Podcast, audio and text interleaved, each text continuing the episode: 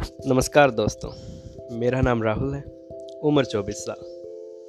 और इस पॉडकास्ट को बनाने का इकलौता रीज़न है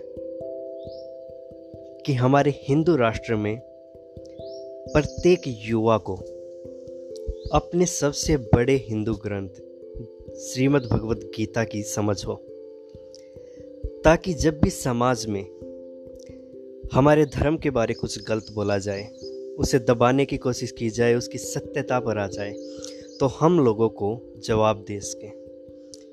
और साथ ही, हमारी लाइफ में जितनी भी छोटी मोटी प्रॉब्लम्स हैं, उन सब का समाधान हम गीता के निचोड़ में से निकाल सकें। धन्यवाद।